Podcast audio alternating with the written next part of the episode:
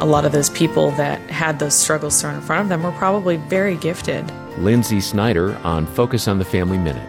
And that's why the enemy was trying to throw those things in front of them. So I would say, you know, if they, if you are one of those um, people that feel like you've just, you've done too much, or, um, you know, God's not, not really there. How could he let all this happen to me? Or, you know, any, there's so many thousands of thoughts that could come up that would keep you from reconnecting with who you are and your creator. But um, he's always there, and there's not one thing that's too big for him to forgive, and there's not things that are too big to heal, and he can definitely restore even the most broken or someone that's gone through tons of stuff, and it's even after they're a believer.